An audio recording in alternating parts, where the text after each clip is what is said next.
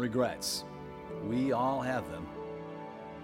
Whether it be something from last week, last year, or decades ago, we long to make things right, to change direction, to begin again.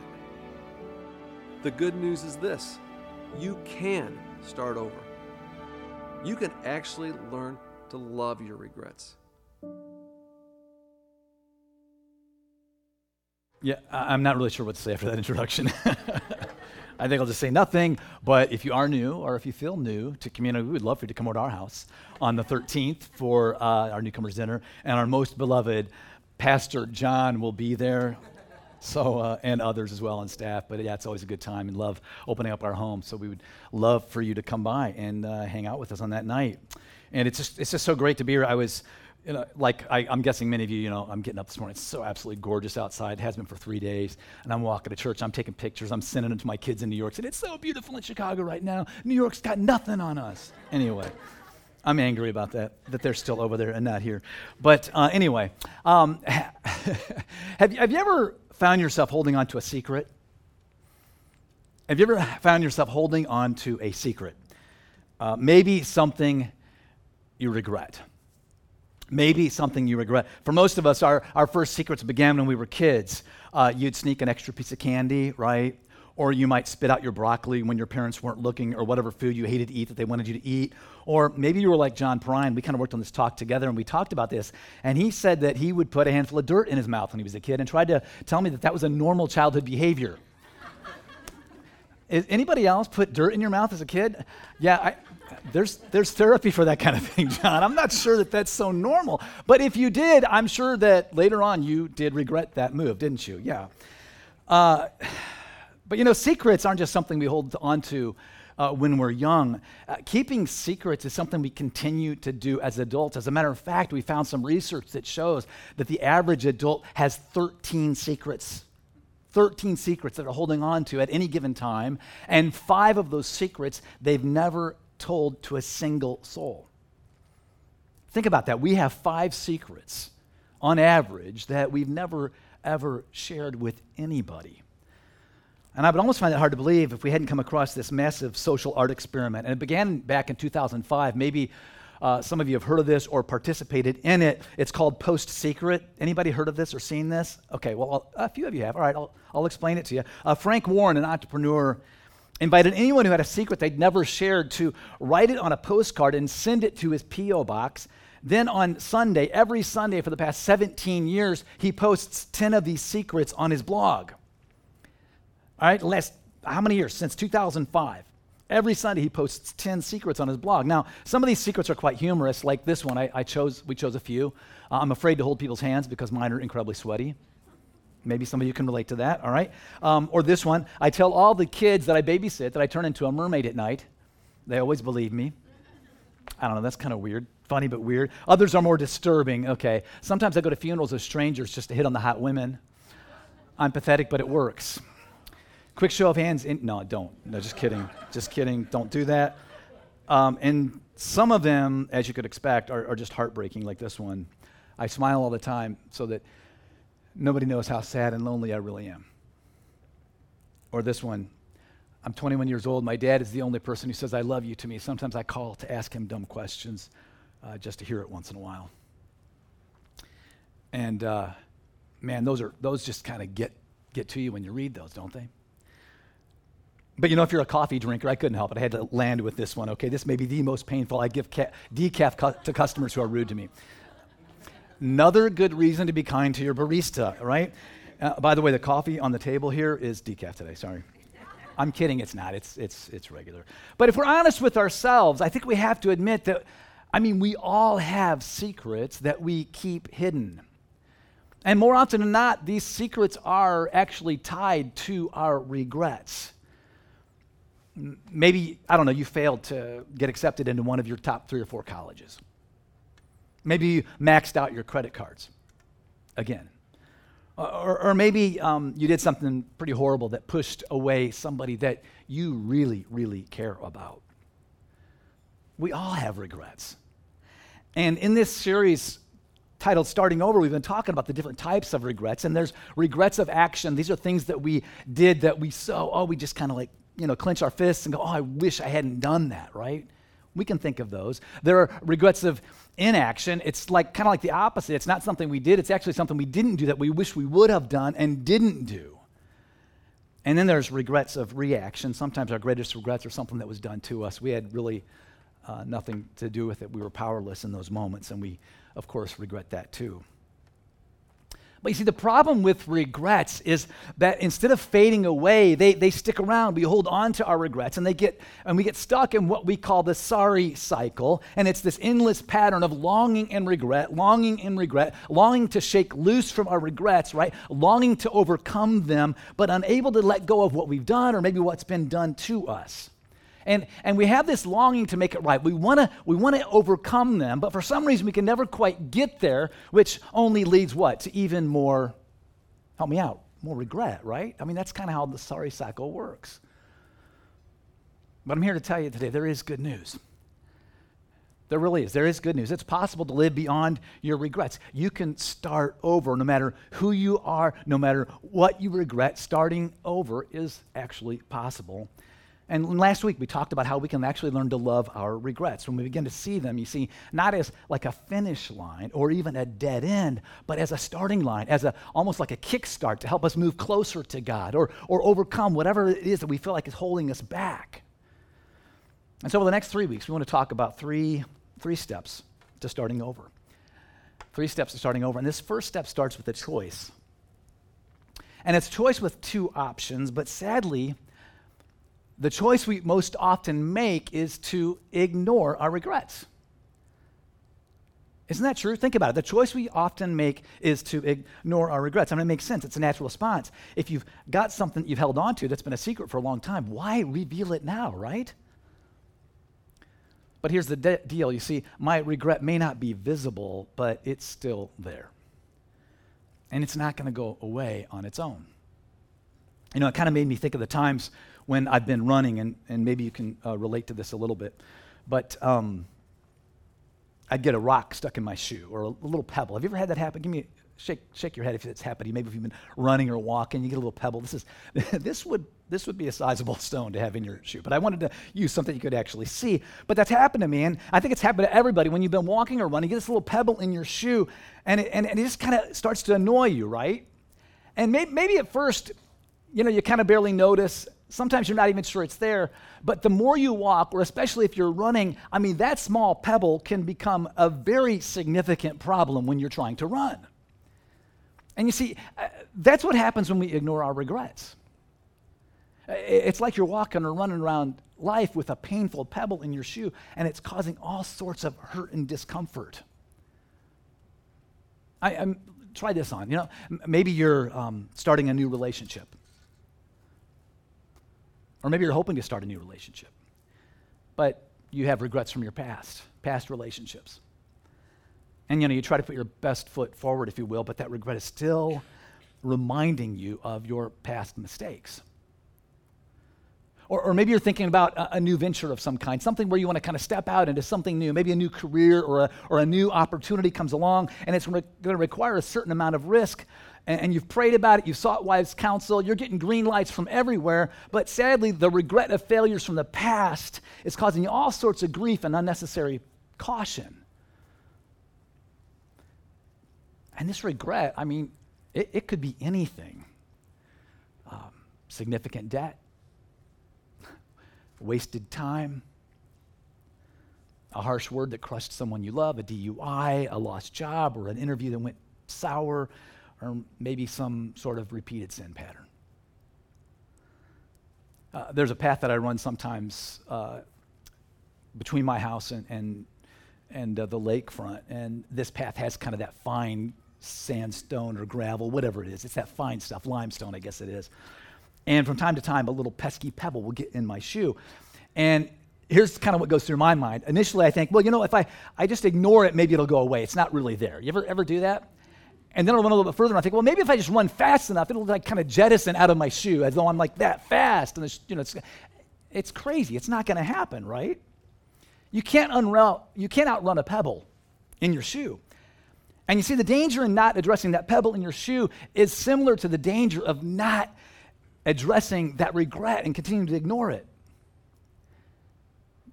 Ignoring regrets from the past keeps me from giving my best to what's in front of me now. Think about that. Ignoring my regrets from the past keeps me from giving my best to what's in front of me now. Ever feel that? Like your regrets from the past kind of have you holding back, even from what you're wanting to experience in life right now. You ever feel that? I feel that. Ignoring my regrets can cause further damage to me personally as I just kind of relive what happened or was what happened to me over and over and over again. I, I actually Googled running with a pebble in your shoe, and I found all sorts of examples of people that failed to get the pebble out of their shoe and actually did ligament damage because they refused to stop. But see, it's same with our regrets. If we don't address them, they will just cause us more and more pain. See, bottom line, ignoring our regrets never works. Ignoring our regrets never, ever works. And so, what I want us to do today is learn from someone who took a very, very long path to finally discovering another option. And his name is David. You might know him as the shepherd boy who killed the, the giant with a sling and a few stones. But now David is the king of Israel. He's powerful, he's revered, he's, he's in control. And while David's men are off fighting a, a, war. David is strolling around on the rooftop of his palace when one evening he notices a beautiful woman in the building next door. It, it sort of reminds me of what happens sometimes in the high rises in the city. There's always that group of guys that are at the pool on the rooftop and they have one thing on their mind. And apparently, David only had one thing on his mind too, because he's quickly smitten by this woman, but her name is Bathsheba and she's the wife of one, of most, of one of his most accomplished soldiers, whose name is Uriah. Well, sadly, David's longings overrule his judgment, and he summons Bathsheba and he sleeps with her. David knows this is wrong. And if he felt any regret the next day, he chooses to ignore it and makes the choice to hide what he's done. But the pain of David's regret just becomes even more difficult to ignore when Bathsheba comes back and says, I'm pregnant. And then David faces that choice once again. Will he deal with his regret or will he try to hide it? You know, will he address that, that pebble in his shoe or will he try to ignore this pain that is now just wreaking havoc everywhere? Well, sadly, David uh, chooses to run a little faster, push a little bit harder, and simply ignore this regret that is causing all sorts of hurt and pain. David actually calls Uriah back from the battlefield. He's hoping that if he's, you know, brings him back with Bathsheba, uh, perhaps they'll, you know, get together and think that this baby is theirs. Well, Uriah is a man of integrity. He refuses to enjoy the pleasures of home while his men are on the battlefield. And so this pebble of regret has now literally become a boulder of a problem for King David. And so next, David sends uh, Uriah back to the front lines and he tells his generals to leave him alone out there so that he is struck down and killed. Now, not only is David an abuser and a liar, he's a murderer.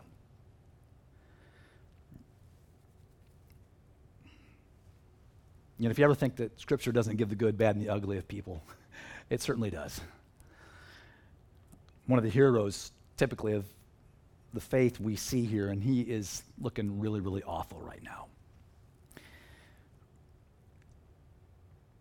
But you know, David's becoming very skilled at hiding his regrets.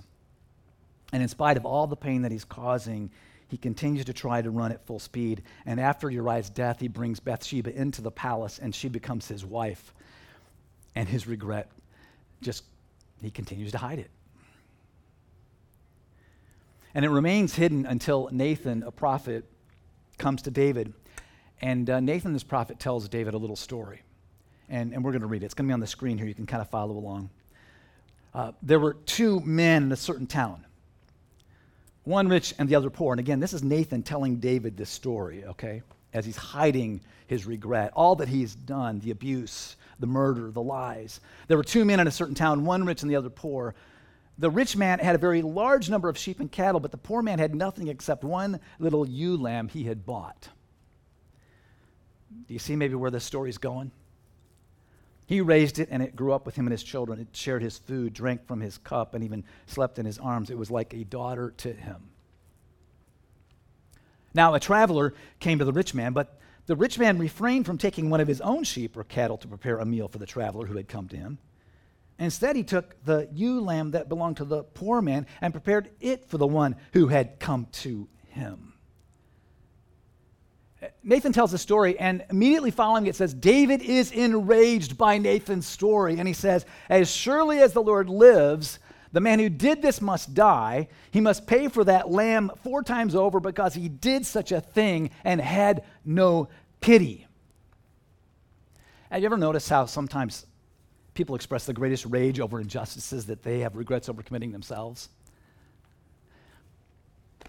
I can only imagine. I mean, the tension here had to be building. Nathan, David looking at each other face to face. Nathan telling this story. David saying the person who did this must die. And then Nathan said to David, Well, David, you're the man. You're the man. And that pebble in David's shoe could no longer be ignored. And Nathan goes on to tell David what God revealed to him the abuse of sexuality and power, the deception, the murder. And again, David has a choice, right? He can hide. I mean, he got rid of Uriah. He surely has the means to get rid of Nathan, right? But thankfully, this time, David makes a better choice. He makes a better choice. And David said to Nathan, I have sinned against the Lord. And he finally chooses to recognize his regret. And see, that's the choice that all of us have to make if we ever hope to start over. Recognize our regret. Um, Greg, one of our friends here at Community, uh, was faced with a similar decision to hide or recognize his regret. And here's Greg's story. My name is Greg, and this is my starting over story. So I grew up in Parkersburg, West Virginia, in I think what most people would call a pretty typical home. Uh, mom and a dad and one younger brother. Church was not a, a, huge part of our life. We did go on Sundays, but it was just the place where we had to wear bad socks, and I didn't enjoy going. The first time I uh, remember being introduced to alcohol, I was I was probably about 13 years old. I was hanging out with an, an older kid. His name was Chad, and uh, we stole a couple bottles of wine from my parents' liquor cabinet and we drank the bottle of wine and we uh, we made screwdrivers. And when I when I got home, I remember that I had uh, we had this downhill driveway uh, into the garage, and I remember the garage door wasn't up, so I remember wrecking into the garage. I remember my parents yelling at me. I remember crying and hugging a toilet. I remember promising that I would never do this again.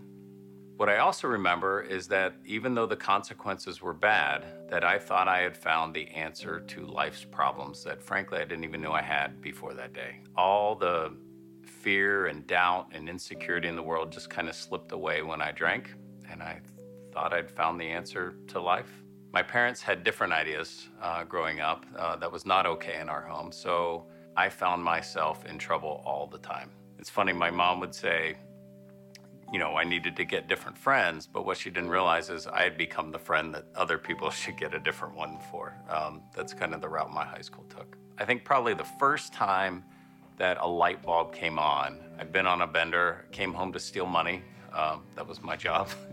I snuck into the house and got caught with my hand in the cookie jar. And rather than coming out up with some lie like I normally would, I remember just saying, I have a problem with drugs and drinking, and I, I can't stop, and I don't know what to do.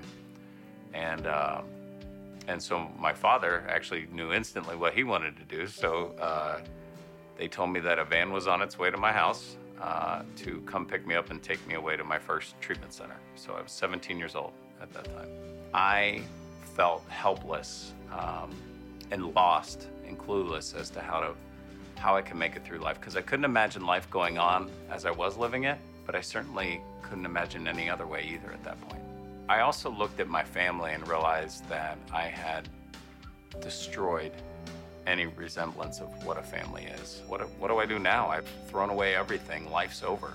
Um, I didn't real I, I didn't see how more could happen after after what I'd done. I won't say that treatment did a lot of good things or life change happened there, but what did happen was I met a counselor named Rob. When Rob would share what it was like for him to want to drink or get high, uh, I knew that Rob was just like me. Uh, and I had grown up up to that point thinking I was the only one that felt that way inside. A seed was planted that if Rob could do it, then maybe there was hope for a guy like me too. I had an aunt who lived in Chicago named Fran, and Fran had recently gotten sober herself and offered that if I wanted to change my life, she offered to let me move out with her to give me a new chance and a new start. So I moved out to Chicago. Fran introduced me to a few other people who were closer to my age and also uh, had gotten sober and recovering.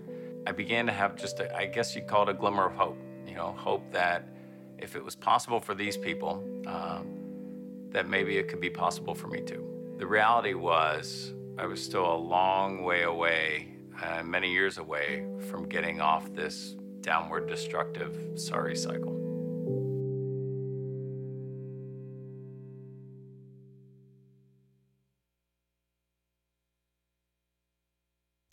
We're going to hear more from Greg and his story in the coming weeks. But Greg's story of starting over began when he chose to recognize his regrets. Folks, uh, you know, we have a, an enemy who so wants us to ignore our regrets.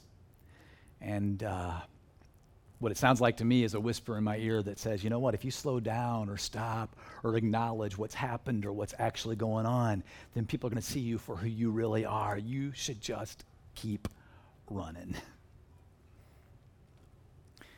And so that pebble remains small but painfully persistent, hidden but immensely powerful. It's, it's like that regret is now, you know, lodged right in the middle of my heel, and it's feeding that shame and it's feeding that heartache. But if we want to start over, if we really want to start over, we've got to recognize it. We've got to address it. And so uh, here's the deal. Uh, I hope and pray, and I know this is John's hope and prayer too, is that today, today actually could be a Nathan moment for every single one of us.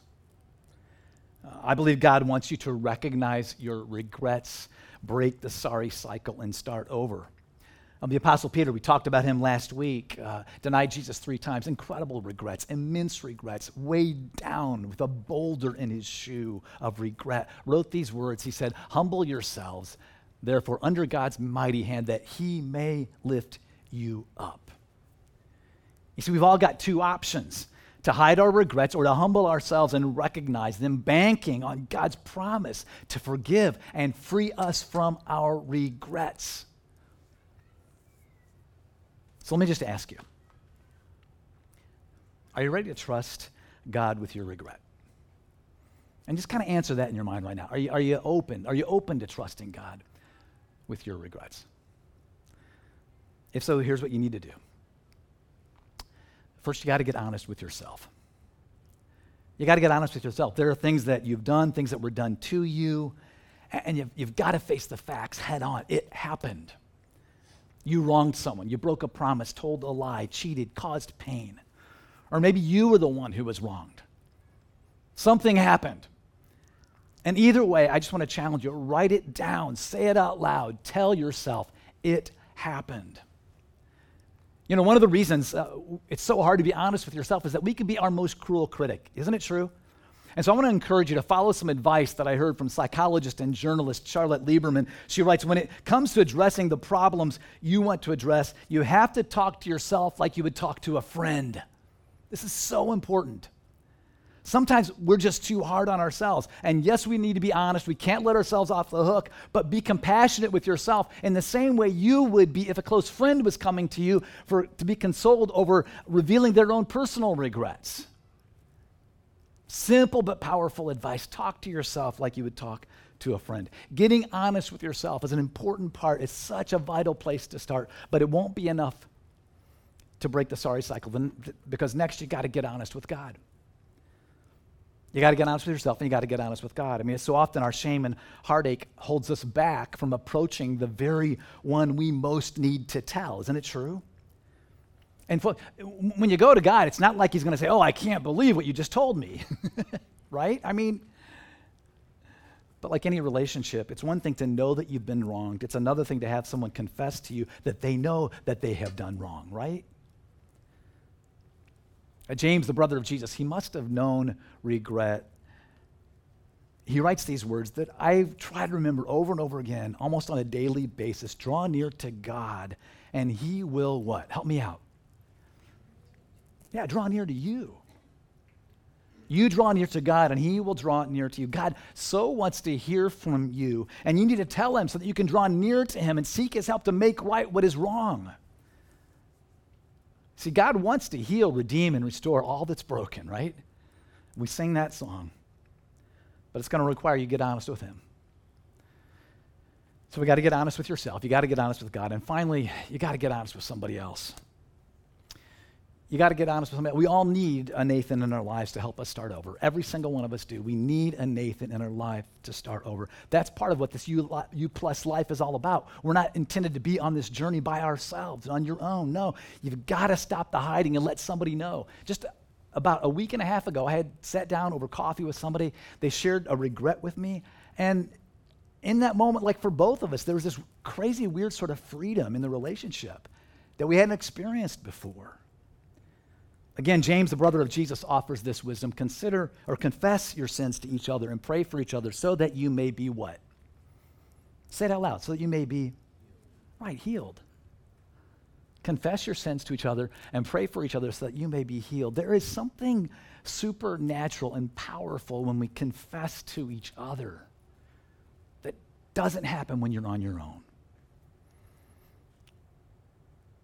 Share your regrets with someone you trust, a close friend. In his book, The Power of Regret, bestselling author Daniel Pink observes that we hold back from confessing because we think that others will think less of us, right? But in study after study on confession, he found that that is absolutely not true. He says we have over 30 years of science telling us that people generally think more of us, not less of us, when we confess out loud to someone else. Is that fascinating? 30 years of research says no, when you confess to someone, they actually think more of you, not less. And so I just want to challenge you if there was maybe even one simple takeaway. I would urge you, even this week, get honest and share your regret with a trusted friend. And I think you'll, you will be amazed how that person actually thinks more of you and not less for being honest and real and open with them.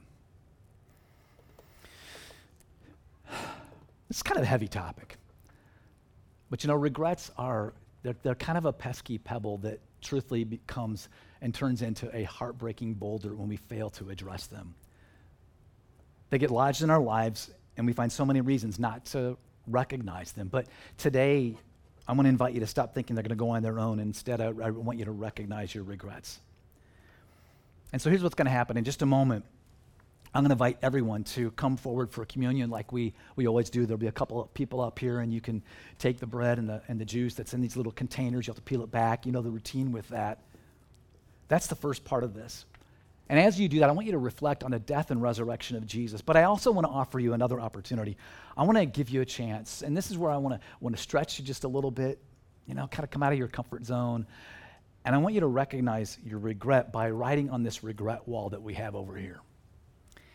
And uh, again, this is a little bit different, okay? But I want you to, I want to, I want to just encourage everyone to, to, to consider participating in this. You know, psychologists have done work on forgiveness, and they've actually noticed that sometimes art and creativity can open up our brains in ways that, that words and logic can't. And so sometimes it means I need to stop talking and you need to do something in order for this to really work. And so what we want you to do is, is think about like maybe a symbol or a picture or a word or maybe it's, it's a letter, or it's, a, it's it could be a phrase. It could be, um, like I said, a, a picture, something that represents your regret. And I don't know, maybe for you it's a heart that's broken. And as I was thinking about my regrets, and man, I've been wrestling with this all week. If I was to put something up here that kind of represents what's in my head right now, the regret that I need to recognize, I'd probably just do this. And it's the letter R. And this is just between me and God right now. if I'm going to take the next step, I'm going to have to share that with somebody this week. But I, there's something that I'm thinking about right now, and that's just my way of kind of saying, okay, God, you know, like I, uh, yeah, I'm thinking about this stuff, and uh, I know the first step is to acknowledge it, be honest with myself, and be honest with you, and then I'm going to be honest with somebody else. And you can pick whatever it is for you. You know, that's not very artistic. That's the best I can do. But I want to encourage you as you come down front and you eat the bread that represents Christ's body that was broken for us, you drink the juice that represents his blood that was shed for us. Man, don't miss this. I mean, these are rare opportunities.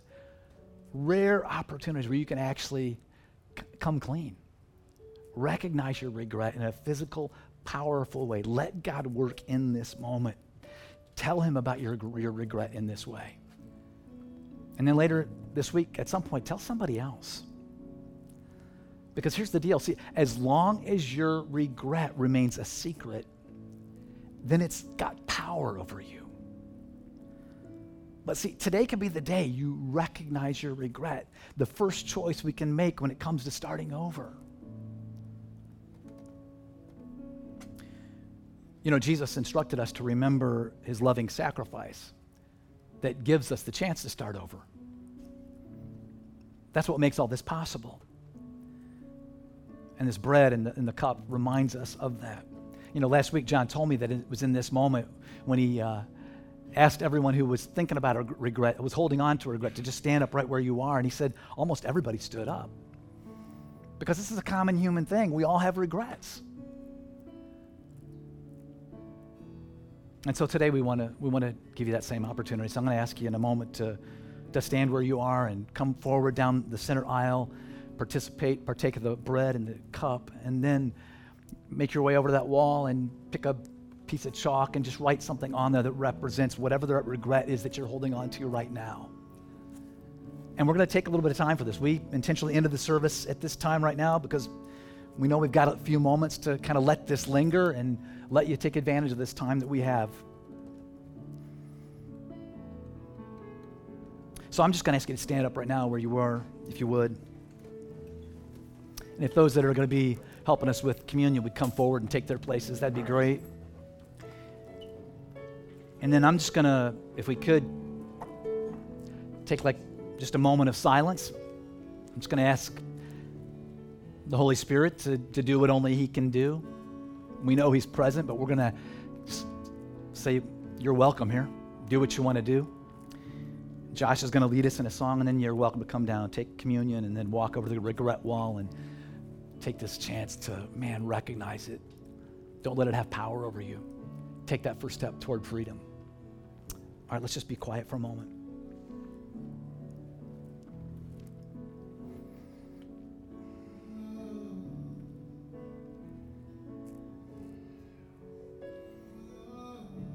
God, we thank you for Jesus. Thank you for his sacrifice. Thank you that you give us what we really need, and that's the chance to start over. Every day you say, Your, your mercies are new every morning.